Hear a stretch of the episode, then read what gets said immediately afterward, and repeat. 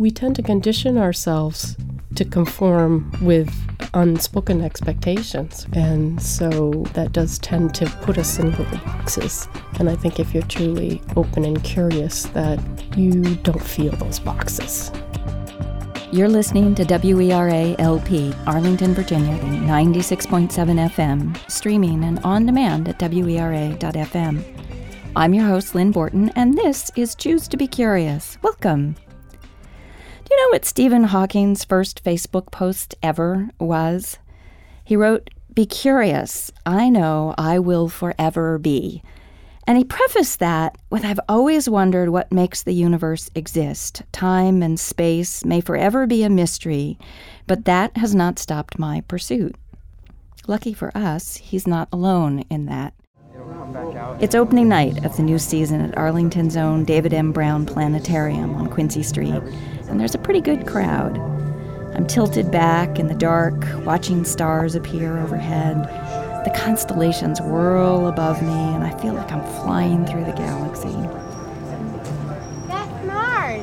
Daddy, look, that brown dot in the sky is Mars. I sit in the dark, looking up at the stars, and I think, science rocks. Scientists rock. And I wanted to explore the idea of curiosity and research, curiosity for its own sake, what it means to be a true scientist. I wanted to dig into Einstein's wonderful line, "The important thing is not to stop questioning. Curiosity has its own reason for existing." And who better to help me think about the value of basic research and exploring frontiers than the director of the Division of Polar Research at the National Science Foundation, Kelly Faulkner. Kelly was good enough to take me up on my request, so welcome, Kelly. Thank you, Lynn. I'm glad to be here. It's really a pleasure. So I want to ask you, how would you describe what it means to be a scientist? You described it pretty well when you said people are driven by curiosity. Mm-hmm. I think it's the kind of person who takes the curiosity they had as a child and retains it through their whole life, and applies that in their livelihood, obviously, in science. One of the things about scientists seems to me is that it's both that combination of this pursuit of novelty with this desire to kind of make order of things that, I don't know, is that qualitatively different than the rest of us, do you think? Are scientists different than the rest of us? You know, more and more as I've listened to your series of curiosity shows, I've been feeling like it isn't. You surprise me, actually, with these interviews you've done, because I realize scientists don't really have the lock on curiosity. I do think we have, you know, it at the heart of everything that we do, but the best scientists combine things, their questions, their curiosity with creativity and how to answer them. And the best scientists also know what kind of questions really are important to ask. They develop a sixth sense, if you will, based on all the knowledge that they garner to figure out what the next important question is. So talk a little bit more about the creativity in that, because I think that's often invisible to people outside the scientific process. What does that look like to someone on the inside of it? You tend to think of science and logic together. I think that's most people's perception, you know, that we must have a tried and true way to march towards any scientific result. But it really isn't like that.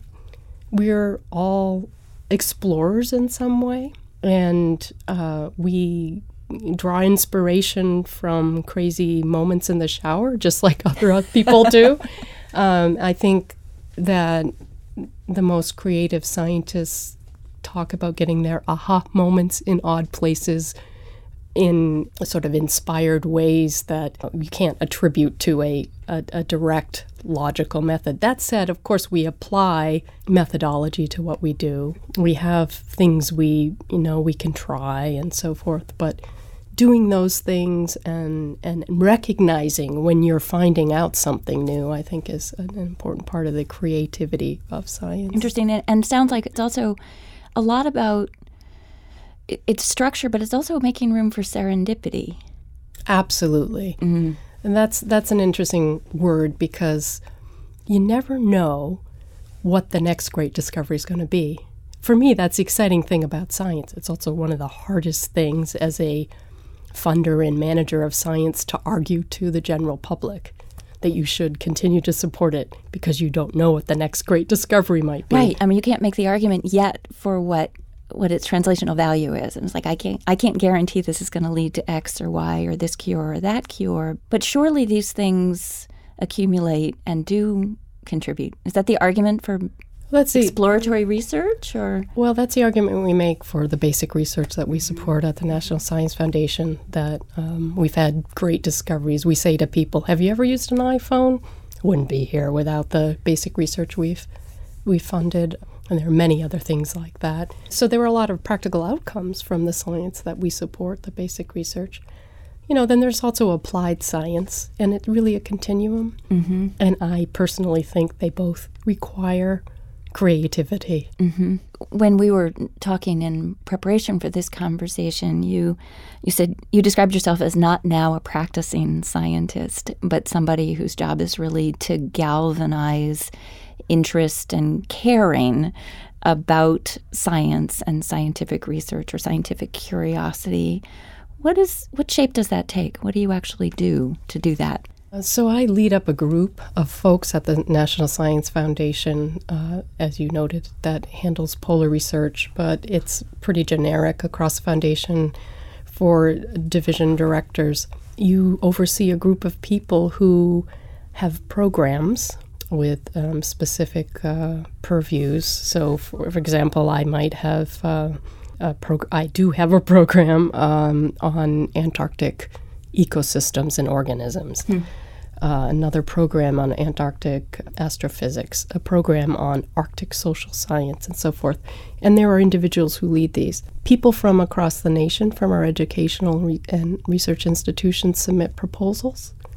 These people in the group that I lead receive them, bring them through a process where they are vetted by peers, by people who know something about the subject matter, and then come up with a recommendation on what should be funded given available resources. That whole process is what I oversee right now. We have to think about the breadth of what we're supporting. We have to think about making sure that we have geographic and diversity of participants in the program, mm-hmm. and all that kind of thing. So it's a broad responsibility to look after the health of science. So what's hot in the health of science right now? Oh, it's an exciting time. Yeah.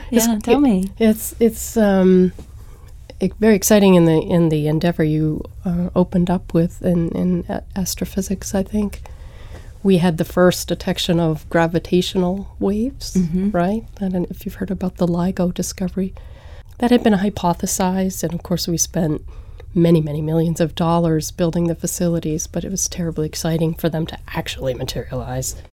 Right, that was kind of amazing. Everybody sort of thought this stuff was out there, but couldn't figure out how to be able to show it. Right, and we made those announcements, and then just a little over half a year later, we had another set of waves detected. So it's robust. That's exciting. It's bringing us to a new era that we're calling, windows on the universe. Now we can look at the very essence of nature. What is the origin and nature of our universe in so many different ways? We can look at gravity waves. We can look at light, electromagnetic spectra, and so forth. So we want to and particles, things like neutrinos. So we're putting all of those perspectives together. And that's exciting time. I don't know what we're going to find. So what's at risk if we don't do those things? I tend to like to think about how far we've come based on what we've done as a roadmap to the future. Mm-hmm. So I like to use the example of Marie Curie. And she was walking around with a little vial of stuff she extracted from rocks in her pocket, right? Right.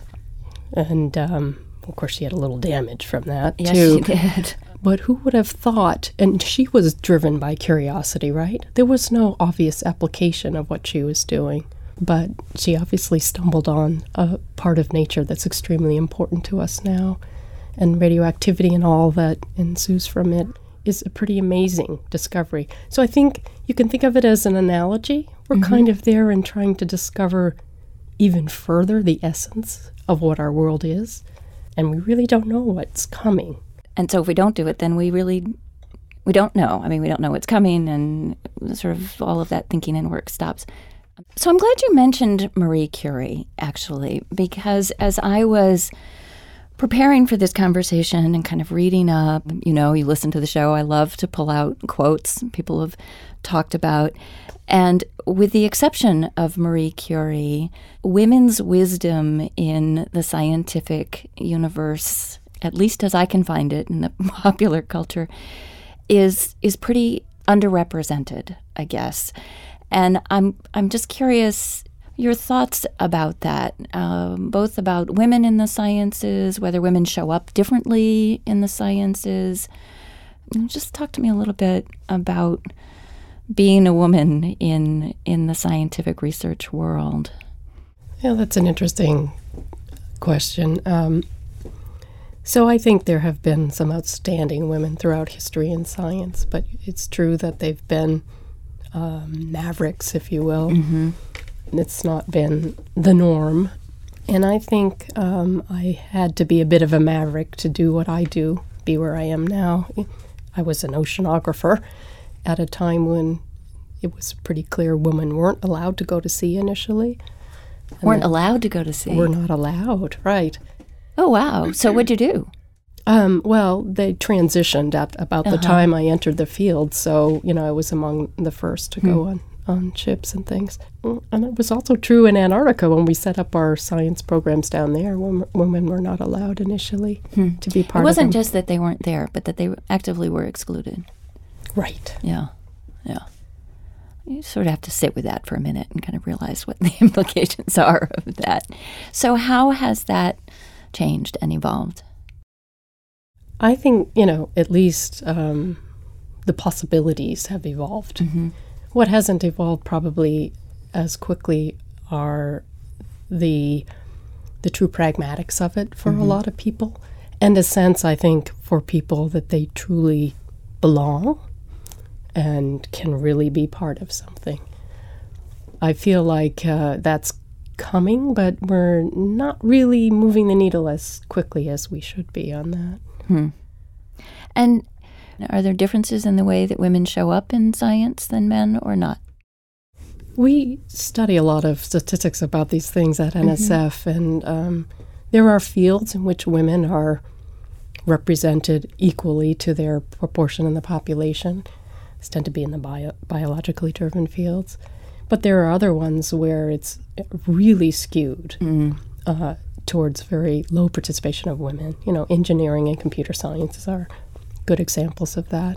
The physical sciences tend to be depleted of what the talent they should probably be attracting.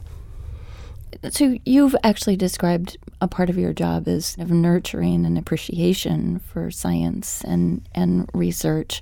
And obviously in your role that probably takes on some political characteristics in terms of kind of making the case. But I'm thinking it's got political implications, it's got sort of popular implications, and it's got implications for kids. I mean, sort of the pipeline for those girls who become women in the sciences. How do you think about that? I think about that quite a bit because I'm a little bit worried for science right now. We did go through an era in this country where being a scientist was an esteemed thing to be, a respected thing. And I feel like we kind of are in a funny, almost anti-intellectual backlash era of some sort. And certainly science can be seen to be less than desirable by a certain group of people anyway. And when I think about it, and I run across these people, they're perfectly intelligent people. They're not scientists. They do other things. And I run into them when I fly on planes or what have you. I think, what are we doing that makes them feel this antipathy towards science? And I think part of it is that we don't create that sense of belonging. We tend to, in the way we've trained classically in science, we've tended to use what I call weeding out processes. You have to pass over bars in order to get to the next step. You have to pass hard tests in school. You have to have achieved at a certain level of the math without help, you know, that kind of thing. So with all these bars in place, we are knocking people out left and right. This is not to say that I think everybody should do science, but I do think everybody should appreciate it, and anybody who wants to should be encouraged to try and stay in it. So I've been thinking for a long time that as part of our after-school care programs and things, we really need a component that lets people feel like they belong. Mm. You know, so I have dubbed it my curiosity core. Oh, I love it. I was just thinking I needed to deputize you, but you've already deputized curiosity. No, I just think it would be great. I mean, I think it would be good to bring people who are in the pipeline of education and science, you know, teachers, what have you, to let kids explore, encourage them to ask questions, to be curious, to try things. Mm-hmm. And I've seen a few attempts, you know, by various groups to try and put things like this in play, like get young girls together at an early age and let them try to program, for example, and let them be comfortable with making mistakes, because apparently, you know, being perfect is one of the things we try and drill into girls, but let them have comfort with that messiness of, I'm going to try it, it might not work, I'm going to try something else. So I have, like I said, often felt like a curiosity core is what we're missing right now to really have that broader appreciation of what wonderful things that just simply being curious and learning mm-hmm. can bring. Yeah. Well, you know, sign me up. Let me know how it can be helpful, because it's really, I wouldn't have described it quite that way, but that's sort of the point of this whole show, is to get people to sort of recognize the places where they are curious and to maybe increase that number. And I think your mentioning of failure is really important in this, because I'm thinking about the explosion recently at SpaceX. Mm-hmm. It happens to be a place where my son is employed, and he wasn't working on that particular project. But, of course, that was a devastating loss. But it was also such a, you know, they look at it and they're like, there's a lot here that we can learn. And so it's a loss in many respects, but a tremendous opportunity as well. And that's a mindset that not all of us hold. Is that a scientist mindset? Is that something different? That's a great mindset. It's a very optimistic one. Mm. I wish I could say that was generically a scientist one, but it isn't necessarily. There is also some level of browbeating in science. There's competition built into it, you know. So what I would prefer for the curiosity core is that, as I said, even if you don't end up pursuing it, you value it. Yeah, yeah. You know, the creation of new knowledge is what you understand. Yeah. And what does it mean to you to choose to be curious in a scientific setting? Does that go deeper even than the natural inclination of a scientist? Yeah, it may well. I think it would be good for scientists to remind themselves explicitly now and again that, you know, there's not bad questions. Mm. And oftentimes some of our best discoveries come from some quirky person who just doesn't conform, right? Mm-hmm. Mm-hmm. Who just is going to think about that question no matter what anybody else might think. And is there a good example you can give us of something like that? One great example, I think, is when people discovered plate tectonics on Earth. Up until that point, nobody had any notion that the surface of the Earth was moving, and it was even considered heresy as it was initially proposed. Really? I had no idea. Yeah. And, well, I suppose that's not surprising. But right. And people at the time just thought, you know, it was a static situation, and when people were proposing that it was actually quite an active one, where you had the plates meeting at the mid-ocean ridges and creating new materials and then moving outward and diving underneath continental mm-hmm, plates, mm-hmm. It was just, you know, not accepted by the science community initially. And obviously, eventually, it was completely acceptable because evidence rolled in. But it took some kind of out-of-the-box look at how things work to come up with that. So what do you wish people would be curious about? oh, everything going on around them. Be interested in, you know, themselves, interested in social interaction, interested in urban living, or everything, really. I think it would be great if people were just open-minded and interested in learning about all these things around them. We tend to condition ourselves early in life to conform with unspoken expectations, right? Mm. And so that does tend to put us in little boxes. And I think if you're truly open and curious, that you don't feel those boxes. Right, or maybe you challenge those assumptions. You challenge that the box is real, or that there's something worthwhile on the other side, maybe. Or that, you know, you're worried that someone thinks what you might be wondering about might be stupid. Mm. Uh-huh. And that's the kind of thing I think it would be nice to throw out the window. Be able to ask questions without that feeling like, if I ask, I'm going to indicate that I don't know. So how do we make curiosity a celebrated feature as opposed to a suspect one, you know, that an expression of ignorance is a good thing instead of a bad thing? That's a great question. That's kind of why I love your radio series here, because it's making me think more explicitly about it. But, it's a tough one. It's a tough one to overcome all these social norms that we have, but I have learned so much listening to your show about other endeavors where curiosity contributes so positively, raising people's awareness mm-hmm. that it's okay and, in fact, very desirable to be curious. I'm going to have you do my next promotion for this show. Thank you. I warned you that there's always an analogy on this one. We've actually talked about analogies on the show, so there's a real big jar of wannabe analogies here. Reach in, take a slip of paper, and you're going to make an analogy to curiosity, anything you pull out there. And I'm going to take one for myself and one for our audience. You want to go, or you want me to go first? All right, go ahead. Okay. All right, let's see. Mine is hiccups. Curiosity is like hiccups because it can often strike at inconvenient times and completely take over your whole being. And at least for me, they won't go away until you explicitly address them. So curiosity is the same thing. It doesn't go away until you actually scratch the itch.